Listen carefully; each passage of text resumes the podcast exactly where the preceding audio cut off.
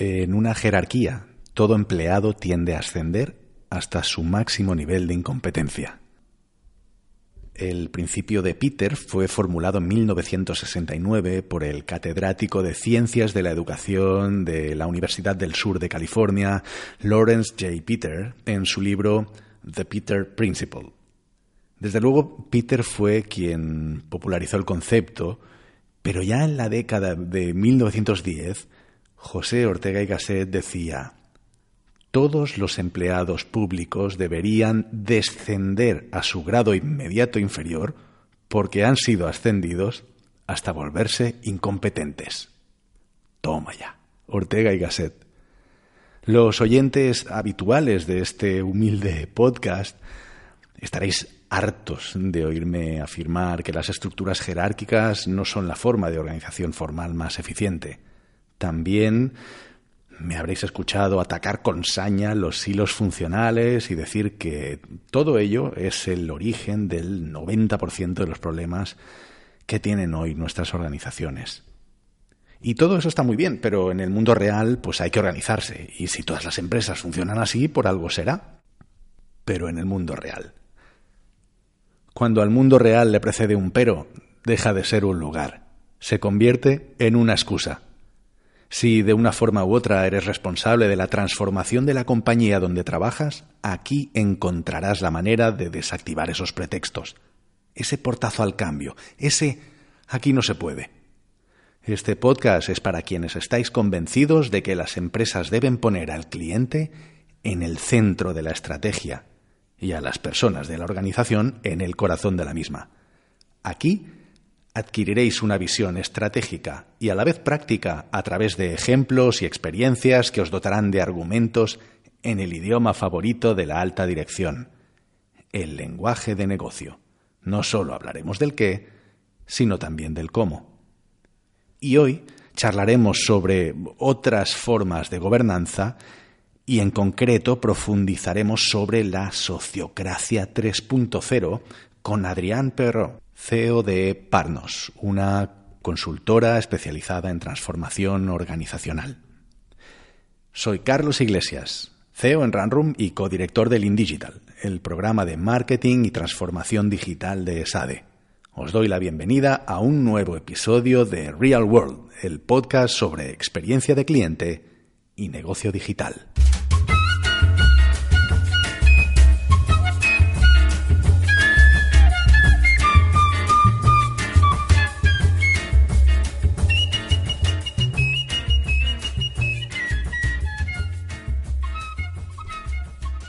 Es normal. Prácticamente nadie sabe cómo diseñar mejores estructuras formales, porque nunca nos han enseñado formas alternativas. Salir del paradigma siempre es un ejercicio que requiere esfuerzo, rigor, paciencia y resiliencia. Toneladas de resiliencia. Pero como dice Adrián, lo más importante es ser consciente. La conciencia. Una variación del principio de Peter es el también famoso principio de Dilbert, que afirma que las compañías tienden a ascender sistemáticamente a sus empleados menos competentes a cargos directivos para limitar así la cantidad de daño que son capaces de provocar.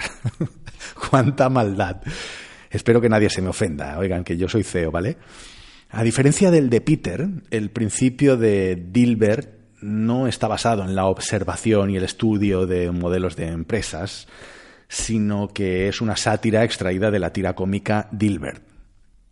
Eso no impidió a Guy Kawasaki decir que hay dos tipos de compañías, las que reconocen que son exactamente como la de Dilbert y las que también lo son, pero aún no lo saben. Brillante, ¿no? La conciencia, Hace mucho tiempo que quería hablaros de la sociocracia y de formas de gobierno más dinámicas y orientadas a valor. No se me ocurre nadie mejor que Adrián para arrancar la conversación. Que la disfrutéis. Bueno, pues eh, Adrián, Adrián Perro de Pinic, no, puedo evitar decir todos tus apellidos. Yo sabía que, yo estoy, estoy, seguro que tú ya sabías que yo iba a hacer algún tipo de coña. Porque Adrián Perro de Pinic Vas. Vas es el segundo apellido. Vamos a desambiguarlo ya esto. Además, no sé si lo pronuncio bien porque me parece que se escribe Pinink al final, ¿puede ser? Sí, pero se pronuncia. Bueno, si quieres decirlo bien, ¿Sí? es Perrault de Pinic. Perrault de Pinic. Ok. Adrián Perrault de Pinic. Eh, muchas gracias, bienvenido a este podcast. Gracias a ti. De verdad que es un, es un, un placer y un honor. Con Adrián me, uñe- me unen eh, ya unos cuantos añitos, mm, unos cuantos añitos de amistad y de admiración. Eh, Adrián hoy, bueno, te voy a presentar como emprendedor también. Eh, Adrián es socio cofundador de la consultora Ágil Partners eh, y además eres CEO en, en Voxel, eh, en Voxel Group, que hablamos ya de Voxel hace dos programas. Yo creo que ya casi que tendría que pasarles algo como para que, ¿eh? que, que colaboren con, con el podcast. Eres profesor además en varias escuelas de negocio, siempre estás liado en comunidades, en todos los saraos, eh, ahora estás moviendo también la comunidad del el Meetup de Sociocracia Sí. en, en Barcelona. Sí, me he despegado un poco de la comunidad ágil porque Sí. estoy metiendo mucha energía en esto, Claro. Pero siempre que puedo, conferencias y demás, eh, intento no fallar. porque- Eres un explorador, tío. Yo, Sí. yo, ¿verdad? Yo, yo a ti te veo eso, un poco como explorador, siempre descubriendo cosas nuevas. Una persona em, estudiosa, en el sentido, eres de los pocos doctores que conozco realmente que, tras hacer un doctorado me parece que tiene un mérito terrible, especialmente con el ritmo de vida que llevamos. Y que, No se lo recomiendo a nadie. en fin, explica un poco tú, tú quién, o sea, por dónde has pasado, o sea, cómo, cómo has llegado a, a- a hoy, cómo has llegado hasta hoy. Ostras, ¿cuánto atrás puedo ir? Lo que tú consideres que tiene que aporta valor. Yo me acuerdo una conversación que tuve con un primo mío cuando tendríamos, yo qué sé, 10 años, en la cual él, él tenía un robotito que se había comprado y lo desmontaba para volverlo a montar para ver cómo funcionaba, ¿no? Y, y a mí la robótica en sí me llamaba la atención, pero no, no desde el punto de vista de, de cómo funcionan las partes, sino el sistema, ¿no? Ajá. Ya desde pequeño me llamaba mucho la atención eso. Después, en la universidad, ¿Qué quieres decir con el sistema? O sea, la- el, el sistema, o sea, cómo piensa. vale, O sea, vale. cómo hacer que piense, Vale, cómo vale, hacer que piense bien y que interactúe con otros. O sea, el- el- la mecánica no me interesaba tanto, me interesaba él la interacción con otras partes y el pensar. Y esto no me di cuenta de lo importante que era en mi vida hasta que más adelante, cuando hice el doctorado en inteligencia artificial, dije, coño, o sea, me acordaba de esa conversación. y entonces lo del doctorado fue curioso porque yo voy viendo ahora como diferentes cosas que yo he ido explorando en mi vida están todas alineadas, pero no porque yo lo pensara como un plan maestro. Es como que las cosas van pasando y dices, coño, qué fuerte, ¿no? Que todo esto esté alineado. Conectando los puntos. Ahí, totalmente. Conectando los puntos. Sí, sí. Y yo me acuerdo de la universidad, yo empecé en la universidad en el 97 en La Salle, como tú, somos compinches de, de carrera. Bueno, de carrera no, pero de universidad. Sí, de universidad, sí, sí. Y, y bueno, me- siempre me ha gustado mucho estudiar, he sido un buen estudiante y... No como yo. No- No, yo no. bueno, cada uno a lo suyo. y me acuerdo que, que cuando estudié la superior me puse a trabajar a la vez. ¿no? Entonces ya empecé a hacer consultoría y, y como vi que las herramientas que me daban en la universidad de programación no cubrían todos los aspectos que, que yo necesitaba para hacer software que funcionara y que fuera que evolucionara con el tiempo y tal, pues ahí empecé a estudiar.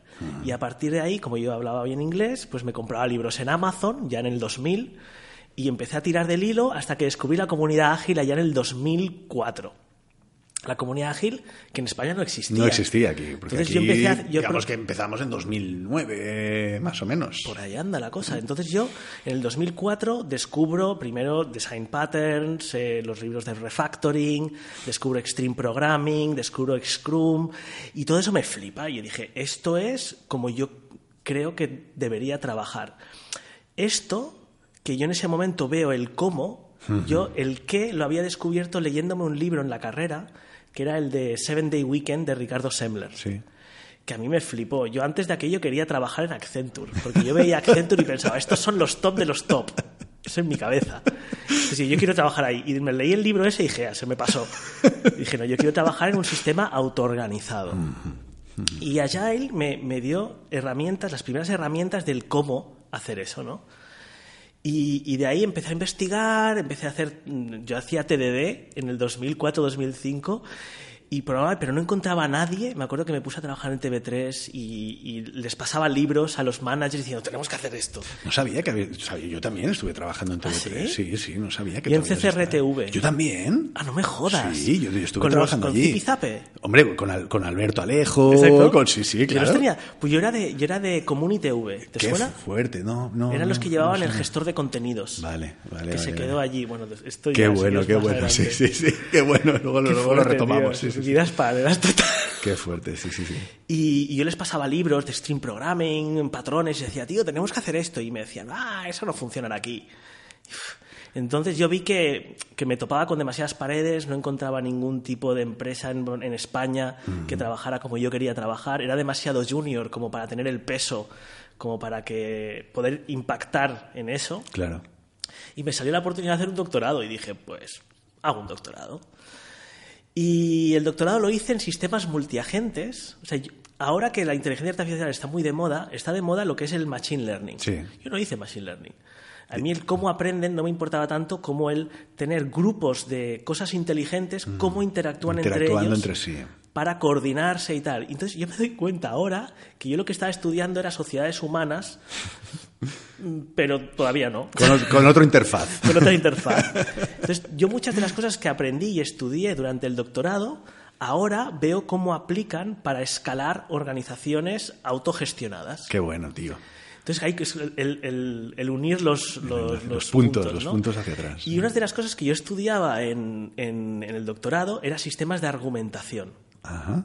para inteligencia artificial, cómo dos agentes inteligentes se interactuaban entre ellos para tomar decisiones conjuntamente, pues rebatiéndose el uno a otro los puntos de vista. Y es que eso es, o sea, los patrones de toma de decisiones en sociocracia son eso. Qué fuerte, tío. Entonces, claro, es, que es como digo, es muy fuerte. Es muy fuerte porque te das cuenta de que realmente ya me da la sensación de que lo del destino quizás es, es más real de lo que nos gustaría creernos. No ¿eh? entremos en temas espirituales, Adrián, porque tú y yo, tú y, yo los hemos navegado juntos varias veces estos temas. Vamos a dejar la espiritualidad para otro Sí, podcast. sí, te, lo- te propongo eso, te propongo que hablemos un poco de... Vale. Has tocado, ya has empezado a tocar el tema, el tema de la sociocracia, que de hecho es un poco el, el- el core de este, Exacto. de este episodio. Tú ahora estás impulsando ese meetup, el meetup de Sociocracy 3.0 en Barcelona. Em, y, y yo, sociocracia es algo que siempre aparece. eh, Yo te diría, eh, las clases que yo doy de, de- de management en, en, en SADE y tal, yo hablo mucho ¿no? de- del problema de los silos, el problema de los hilos, de los silos funcionales, que, que para mí es uno de los principales problemas que tienen las organizaciones hoy en día, desde mi perspectiva. Y me gusta mucho hablar de sociocracy como son, cosas que existen ¿no? y que la gente y que la gente no conoce pues porque a lo mejor eh, no se enseña tanto en las escuelas de negocio como, como debería No se enseña porque la gente no lo conoce. Ya. O sea, hay que. A nosotros que ya llevamos tiempo yéndonos, nos parece que esto existe y, Sí. y existe desde hace un siglo y medio, Sí, sí. pero al mundo anglosajón llega en el 2000, cuando John Buck escribe el primer libro en inglés de sociocracia, porque sociocracia en, el- en- en Holanda ya existía de antes, pero toda la documentación era en neerlandés, con lo cual ningún inglés podía entender eso. Al mundo anglosajón llega en el 2000 o claro así. claro claro claro claro o sea esa es un poco la razón por la cual nos todavía es un, un gran desconocido verdad Es un gran desconocido. Porque es verdad que, que- que- que además parte un poco de. No sé cuál es, en qué año es, ahora no, lo voy a buscar, no, no lo sé de memoria, qué año es el, el- la versión 1.0 de Sociocracia, pero diría que, mira, te lo, te lo voy a decir, que la versión tengo. 1.0. 1926. ¿Cómo? Sí, 1926. con Les, Les Van Frank. ¿no? Kisboeke, Kisboeke, Ah, vale, no sé no, cómo se pronuncia. Sí, en, el- en la escuela, exacto. entonces, bueno, luego hablaremos un poco de las distintas versiones de sociocracia y de holacracy también y de, de los distintos... Pero sí que me gustaría, pues como para arrancar el podcast, ¿no? Eh, para aquellos que no hayan oído nunca hablar de sociocracia, ¿tú cómo describirías qué es sociocracia? Es- Sociocracia, así explicado muy, muy en resumen, es un sistema de gobernanza donde gobernanza es decidir cómo decidimos. O sea, es las decisiones, metadecisiones. Entonces, holocracia es un sistema, digo, perdón, sociocracia 3.0 es un sistema de gobernanza iterativo incremental. ¿no? donde yo puedo ir tomando decisiones que van mejorando decisiones anteriores sobre cómo tomamos decisiones y cómo nos organizamos. Vale. ¿Y esto cómo lo aterrizamos? O sea, el, ¿esto es qué es? ¿Mm? ¿Y cómo es sociocracia? ¿Cómo es sociocracia? Entonces, la, gran diferencia respecto a, a, los tipos de gobernanza a los que estamos habituados, que son una jerarquía, es que en vez de organizarnos, y muevo las manos porque no sé hacerlo sin mover las manos. Yo si quieres voy narrando, Adrián está moviendo las manos. en, vez de tener una jerarquía donde la propiedad delega todo en un director general y el director general delega partes funcionales en diferentes departamentos, que a su vez delegan en middle managers, que a la vez le dicen a los equipos lo que tienen que hacer. Push. Es totalmente push esto se sigue pudiendo hacer ¿eh? con patrones de sociocracia 3.0, pero lo que añade la sociocracia 3.0 con el concepto de dominios y círculos es que se establecen dominios de delegación y tú puedes establecer dentro de los dominios subdominios. Entonces, en, vez de tener... Aquí puede parecer todavía departamentos, pero después hay herramientas que en vez de hacerlo a través de exclusivamente a través de jerarquía, tú puedes establecer vínculos entre dominios de delegación para que se tomen decisiones teniendo en cuenta, por ejemplo, al de marketing, cuando tomas decisiones dentro de ventas. Vale, pongamos, antes de, continuar, ¿eh? pongamos un ejemplo de qué sería un dominio de delegación. Vale, por ejemplo, un dominio de delegación sería el dominio de marketing. Ok. O sea, todo lo que es dar a conocer lo que hacemos en la empresa. Ok. Eso sería un dominio. Vale. Entonces, eso es un espacio donde hay necesidades de, dar a conocer nuestra marca, nuestros productos, eh, lo que hacemos, nuestra identidad. Y eso se delega en la gente que trabaja en ese dominio. Ok. ¿Y, cómo, cómo interactúan entre dominios los? O sea, ¿cómo, qué, diferencia hay entonces entre un departamento y un dominio? Em, la diferencia no es entre departamento y dominio, ¿no? Porque, bueno, primero que un dominio tienes que definir claramente la necesidad que cubre, las responsabilidades que tiene, los recursos a los que tiene acceso y, cómo se va a medir su éxito. Vale, visualizar. Y, ya el hecho de definir esto es mucho más de lo que hacemos en la mayoría de departamentos. Pero hay departamentos que sí que lo hacen. Lo que te da sociocracia son mecanismos a través de los cuales esta definición de delegación puede cambiar de manera dinámica.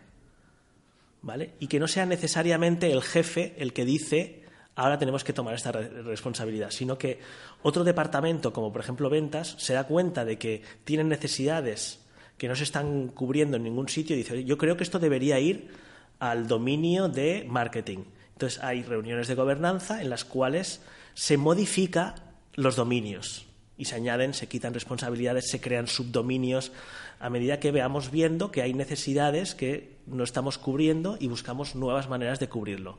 Por eso es iterativo incremental, porque no se espera poder definir la estructura de la compañía y decir esto sí es como va a funcionar, sino que como es un mundo cambiante y complejo, buscamos herramientas que nos permitan adaptar la estructura de toma de decisiones de la compañía para que resolvamos mejor las necesidades en el mercado que estamos intentando cubrir.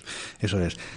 Las primeras veces cuando yo me recuerdo ¿eh? de acercarme a sociocracia y empezar a leer sobre drivers, sobre domains, sobre patrones, sobre círculos, sobre principios, es como una especie de batiburrillo, una especie de nebulosa que a mí, al menos al principio, me costó entender vale, pero ¿qué es un drive exactamente? ¿no? ¿Y qué es un dominio? Y luego, ¿qué es un círculo? ¿Y cuál es la diferencia entre una cosa y otra? ¿Y cómo juega, qué papel juegan los roles?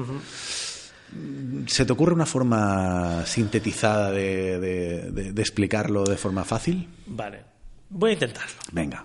O sea, al final, una organización lo que está haciendo es cubrir las necesidades de gente ahí fuera a través de productos o servicios. Con lo cual, una organización es un grupo de gente que se une para cubrir una necesidad. Entonces, para cubrir esa necesidad vamos a tener otras necesidades. Entonces, la organización se va a organizar internamente en suborganizaciones que cubren las necesidades para cubrir la necesidad global. De la propia organización. De la propia organización. Entonces, así se estructura en sub que son círculos, pero en subdominios la, el cómo resolver necesidades. Entonces, lo primero es detectar necesidades. Entonces, lo que dice sociocracia es, lo primero es que los humanos que trabajamos en organizaciones somos como sensores y sentimos tensiones. Oye, me duele el cuello, ¿por qué? Porque estoy tenso por algo. Entonces, esa tensión es que hay una necesidad que no se está cubriendo, porque el mundo yo espero que sea de una manera y no lo es. Y esa diferencia entre lo que yo deseo y lo que es genera una tensión que yo tengo que sentir y la expreso en forma de necesidad o driver. Entonces, ese driver se tiene que gestionar dentro del dominio que toca. ¿no? O sea, si es una necesidad de marketing, pues irá al dominio de marketing. Si es una necesidad de una funcionalidad que no está en el producto, pues va al equipo de producto. Y ese equipo lo que hace, los la gente que trabaja en un dominio, lo que hace es procesar necesidades a través de bueno, diferentes maneras. Una necesidad que, que es un driver se procesa ya sea o bien llegando a un acuerdo de cómo hacer las cosas a través de una propuesta y con decisiones por consentimiento aprobamos una propuesta para resolver ese driver. O bien creando un subdominio que diga, pues vosotros a partir de ahora os vais a encargar de esto. Un dominio es un, área de responsabilidad nueva porque es una necesidad que vemos que no se va a resolver con una acción o no se va a resolver con un acuerdo. Con lo cual tenemos que tener un, un dominio que personas van a ser responsables de él. Entonces, ese dominio lo puede llevar una persona, entonces es un rol, o lo puede llevar un grupo de personas porque una sola no llega, entonces es un círculo. Y hay diferentes tipos de círculo. Típicamente, nosotros estamos acostumbrados a que hay dominios y subdominios y siempre se encarga un rol, ¿no? que es la persona que lleva las órdenes de, estrategia de arriba para abajo. Lo que pasa es que esto, en, en un sistema, es frágil. Porque si y aquí es donde entra Sociocracia 2.0 con Gerard Endenburg, que fue el que lo aplicó por primera vez a una empresa, y él era un ingeniero eléctrico. Entonces, él decía, cuando estudiaba ingeniería eléctrica, veía que los circuitos que solo tenían un canal de ida y no tenían un canal de retorno eran frágiles. A la mínima que pasaba algo, petaban. Entonces él dijo, pues esto, que yo veo el mismo sistema en las organizaciones, por eso son frágiles. Entonces de ahí se establece el concepto de doble, doble link para enlazar dos áreas que están relacionadas y tienen que tomar decisiones que afectan la una a la otra. En vez de tener solamente la persona que es el jefe que manda la estrategia de arriba abajo, también necesitamos un link de abajo arriba para que lo que se siente en la, en, la trinchera, lo que está pasando en la trinchera, suba para arriba para que las decisiones de estrategia lo tengan en cuenta. Que no estemos tomando estrategias solamente ciegos de arriba para abajo, sino tener este doble link. Y este doble link puede ser a nivel de jefe, departamento, subdepartamento, pero también puede ir de entre dos departamentos separados y así cuando tienen que tomar decisiones que impactan potencialmente a los dos, no escalamos en la jerarquía, sino que establecemos un doble link entre los dos dominios y lo pueden decidir de manera horizontal. Vale, yo creo que ha quedado bastante, bastante clarinete, me parece que yo creo que ha sido una muy buena explicación. Uh, y has comentado una cosa, ¿no? Y has dicho una palabra clave que ha pasado, creo, un poco desapercibida, que es tomar las decisiones por consentimiento. Porque habitualmente en las organizaciones, eh, en el 99% de organizaciones que yo he conocido, eh, no se toman, ya te iba a decir, ya no es que no se toman ni siquiera por consenso. Ni siquiera por consenso. Se toman un poco de, top-down. Esto es porque, ah, lo digo yo, porque es mi responsabilidad a partir de aquí, pam, y lo, lo, lo, lo, impulso hacia abajo. Lo impongo. Lo impongo, lo impulso hacia abajo y lo impongo. Luego hay otro tipo de, eh, toma de decisión, lo que diga la mayoría o llegamos a un compromiso. esto es, democracia, esto es democracia. Entonces, para mí lo interesante es entender cuál es la diferencia entre la toma de decisión por consenso y por consentimiento. Em, si tú hablas con expertos de toma de decisión por consenso, te dicen que para hacerlo bien lo que acabas haciendo es consentimiento. El consenso, como lo entiende la mayoría, es que todos estamos de acuerdo en que esa es la mejor opción. No es como una votación donde todo el mundo está a favor. Entonces, claro, eso lo que el problema que tiene eso es que a veces es imposible llegar a ese consenso y si es posible suele tardar mucho. ¿no? Porque como queremos todos la mejor decisión, llegar, o sea, acaba habiendo análisis parálisis, típico. El tema es que, o sea, aquí hay un ¿dónde recae el poder? ¿no? Cuando tienes la cuando tienes decisiones autoritarias, el poder mm, recae en el jefe. Cuando tienes decisiones por democracia, el poder recae en la mayoría. Cuando tienes decisiones por consenso, el poder recae en cualquiera, porque todo el mundo tiene la opción de veto. A mí no me gusta, digo que a mí no me gusta y no se tira para adelante. En cambio, en consentimiento, el poder recae en la razón. Y esto es totalmente distinto, porque ya no es en las personas, una, varias o todas, es la razón. Entonces, decir por consentimiento, ¿qué quiere decir? En vez de decir que creo que esa es la mejor decisión, entonces estoy a favor, la cuestión es decir, ¿lo que se está proponiendo es suficientemente bueno para ahora? ¿Hay algún riesgo por el cual esto no vaya a funcionar o nos vaya a hacer daño en otra área de la compañía? Y si no tengo una razón por la cual no es suficientemente bueno o tiene un riesgo que nos va a hacer daño, no, no se tira para adelante.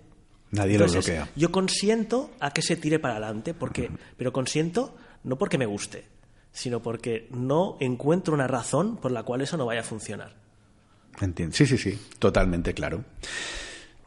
Para mí hay una, cosa muy interesante en, sociocracia. En sociocracia propone un montón, no recuerdo exactamente el número, de, patrones distintos, sesenta y, pico, ¿verdad? Divididos en distintos, eh, en distintos grupos de patrones, pues patrones de co-creación y evolución, patrones de, construcción de organizaciones, patrones de, yo qué sé, de, no me acuerdo.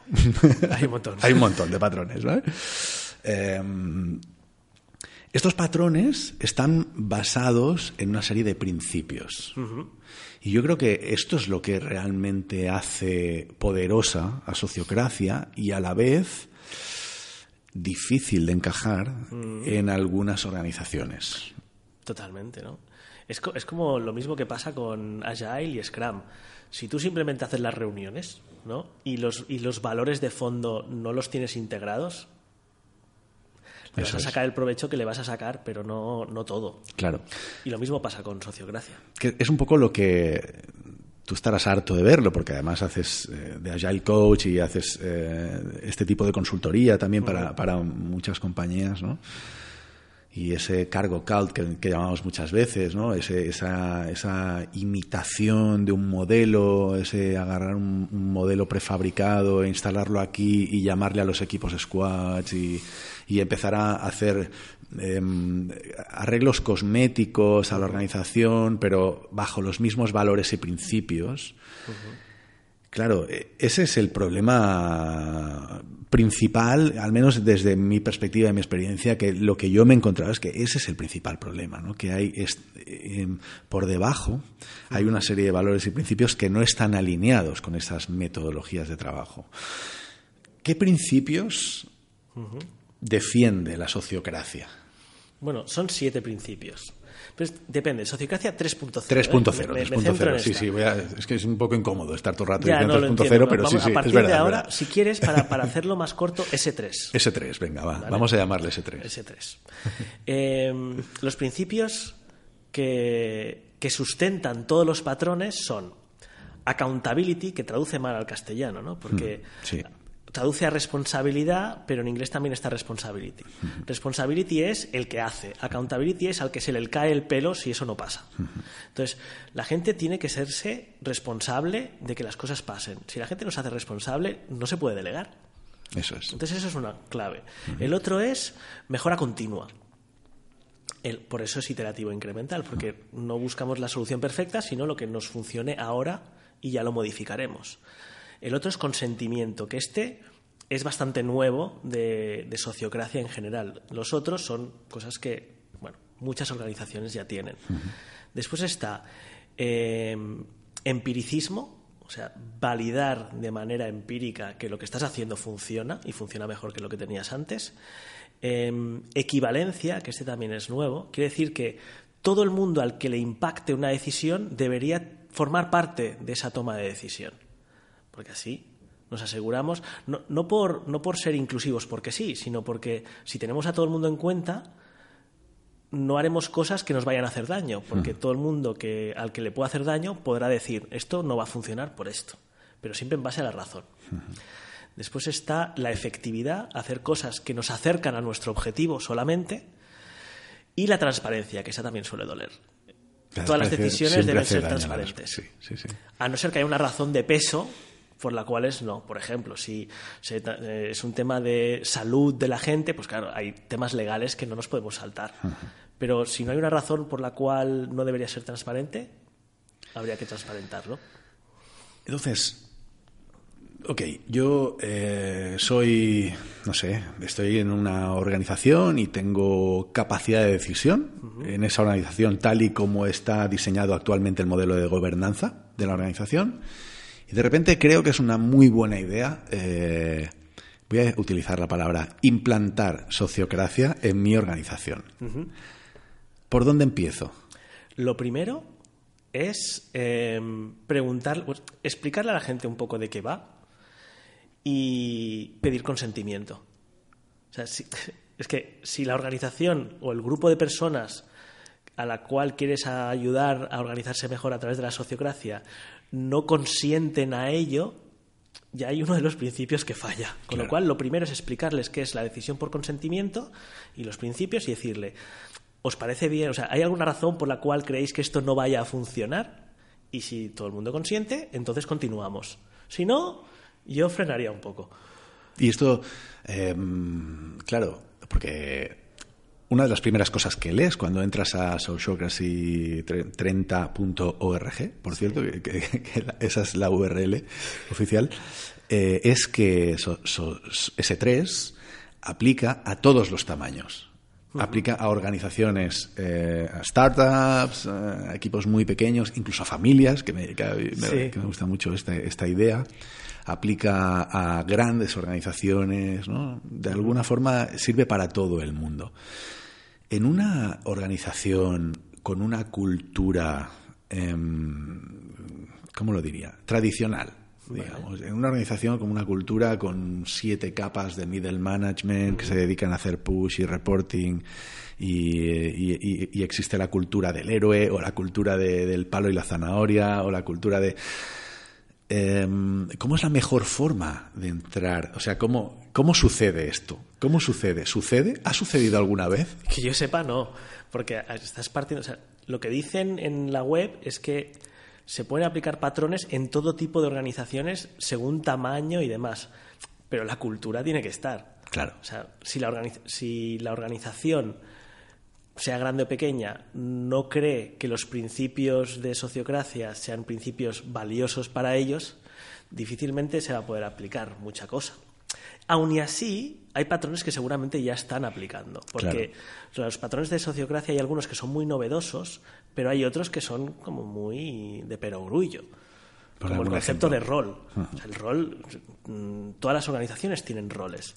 lo, que, lo que hace Sociocracia 3.0 de manera muy interesante es separar lo que es el dominio del rol de la persona que lo ejecuta. Un dominio es el área que yo delego. Rol es una manera de tomar responsabilidad de un dominio a través de una persona. Una sola persona. Y después yo puedo escoger qué persona es la mejor para ese rol. Pero el día de mañana vemos que ese dominio lleva demasiado trabajo y convertimos el rol en un círculo porque ahora ya hay más de una persona. Y uno puede ser el jefe o tomar el rol de jefe o no. Y esto en, en Sociocracia 3.0, el patrón de círculo es equivalente, o sea, nadie tiene por qué tener el rol de jefe. En cambio, en otras versiones de sociocracia, como en holocracia o en, SCM, que sería el sociocracia 2.0, todos los círculos tienen un lead que es el que traslada la estrategia de la organización hacia abajo, hacia el círculo. En sociocracia esto es optativo, en 3.0. ¿Conoces alguna empresa que lo esté haciendo, que haya implantado socio S3 y este eh, y funcione? A ver, nosotros en Voxel, por ejemplo, eh, yo no voy a decir que todas las decisiones de toda la organización se hagan con un modelo sociocrático, pero llevamos tiempo aplicando muchas de estas cosas. Lo bueno que tiene Sociocracia 3.0 es que no te obliga a que sea un todo o nada. Holocracia y, y, el método clásico de sociocracia sí que te dicen eso todo o nada. Entonces, claro, eso es muy difícil. Claro, es un poco la idea ¿no? de que no hay empresas que estén haciendo Sociocracy 3.0 pues porque son patrones y tú, lo, tú los adaptas a tu contexto, ¿no? Sin embargo, Holacracy es un poco, sí que es, exacto, ¿no? Esto es mi receta, esto eso es, esto es mi receta, esto es mi tal, a partir de ahora vamos a funcionar así. Exacto. Que es un poco Vamos, yo, yo eh, creo que la referencia más famosa es Zapos, ¿no? Que Zapos lo ha, lo ha, lo, ha, implantado y además llevan unos cuantos años, no sé si llevan, deben llevar siete, ocho años ya con, con muchos problemas eh, dentro de la organización, obviamente, pero ahí siguen y no sí. tienen ninguna intención de, de, volver atrás. de volver atrás. Es interesante porque uno de los principales eh, facilitadores internos de, de holocracia en, en, Zapos, está en contacto con James Priest y Lily y está. Pues, le ha gustado mucho las ideas de, ostras, no hace falta que sea un todo o nada, podemos ir aplicando patrones según necesidad. Entonces hay mucha gente de holocracia que, que ve las limitaciones de ese corsé que es el todo o nada y, y, acaban yendo a formaciones de sociocracia 3.0 para ver otras maneras de implantar este tipo de, de, manera de organizarse. Oye, y una cosa que yo eh, también he observado, ¿no? Vale, pongamos que en la... Está claro. Lo primero que necesitamos para poder empezar a utilizar estos patrones y empezar a tomar decisiones de forma sociocrática y tener un modelo sociocrático es de alguna forma sentirnos alineados con estos principios, con los principios de la sociocracia. Uh -huh. Esto es un sine qua non. Si no, es muy difícil que puedas tomar Yo decisiones no sé si es autoorganizadas. ¿No? O sea, ¿No seguramente hay cosas que puedes aplicar. Okay. Por ejemplo, hay uno de los patrones que es la daily meeting. Mm. Eso mm. lo puedes aplicar con los valores que tengas. Entiendo lo que dices, pero yo, mi, mi, punto es, o sea, el, el, el, el, beneficio final de aplicar sociocracia o el, o el no sé, el, el, el, objetivo ideal de sociocracia uh -huh. es tener organizaciones autoorganizadas, uh -huh. autogestionadas, con una toma de decisión descentralizada, distribuida y por consentimiento. Uh -huh. ¿Sí? Sí, Lo, para podernos de... adaptar más rápidamente a Exacto. situaciones cambiantes en el, en el eso entorno. Es, eso es, muchas más orejas escuchando y... Sí. Entonces ahí sí que los, princip los principios son bastante imprescindibles. Vale, pongamos que esto ya lo hemos superado, soy una compañía, que mis principios están bastante alineados, mi cultura ya de alguna forma no es tan difícil que yo creo que ya es todo un hito realmente. Um, vale, y empezamos a descentralizar esa toma de decisiones. Uh -huh. Y esos managers que antes estaban tomando decisiones de una forma, eh, de repente empiezan a delegar esa toma de decisión y aparece ese miedo de ¿dónde está mi queso? O sea, ¿qué, qué, qué pasa con esa sensación de control y también esa sensación de, de autoridad o de poder?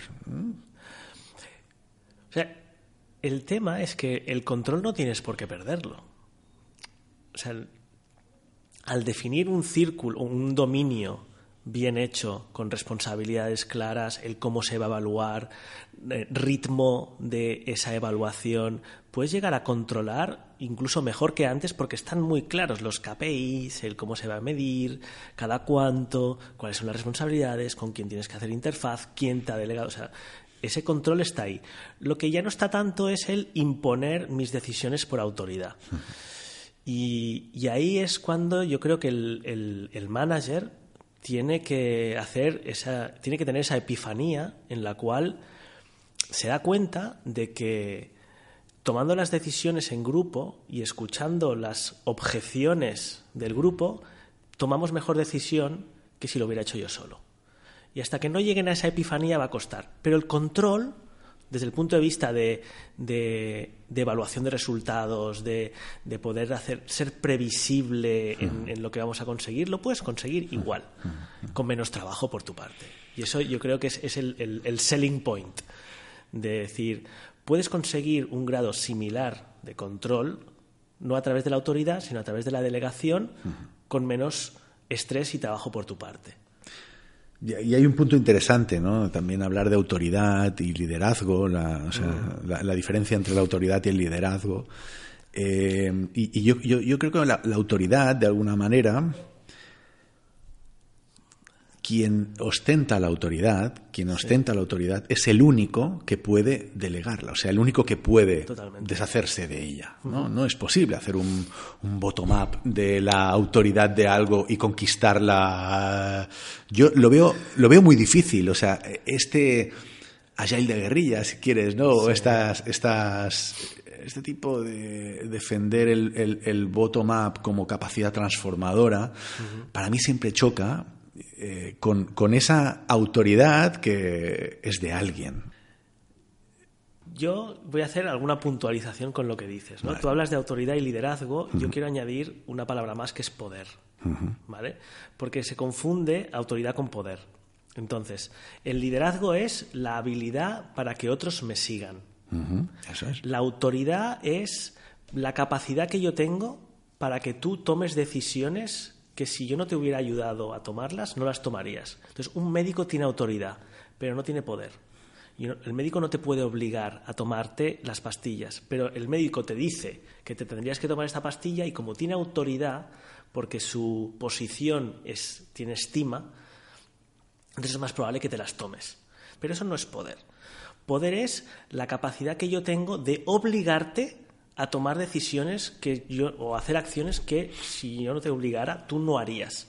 No ya porque yo tengo más conocimiento y, te me crees lo que yo estoy diciendo, sino porque como no lo hagas, te voy a castigar. ¿Vale? Entonces, o sea, el que tiene la propiedad de la organización puede en cualquier momento, si hay una sublevación ágil, los echo a todos a la calle y me quedo tan ancho. Yo sé que eso va a tener detrimento a mi organización, pero puedo decidir hacerlo. Entonces, una cosa es el poder se delega, la autoridad no. La autoridad se da de abajo arriba.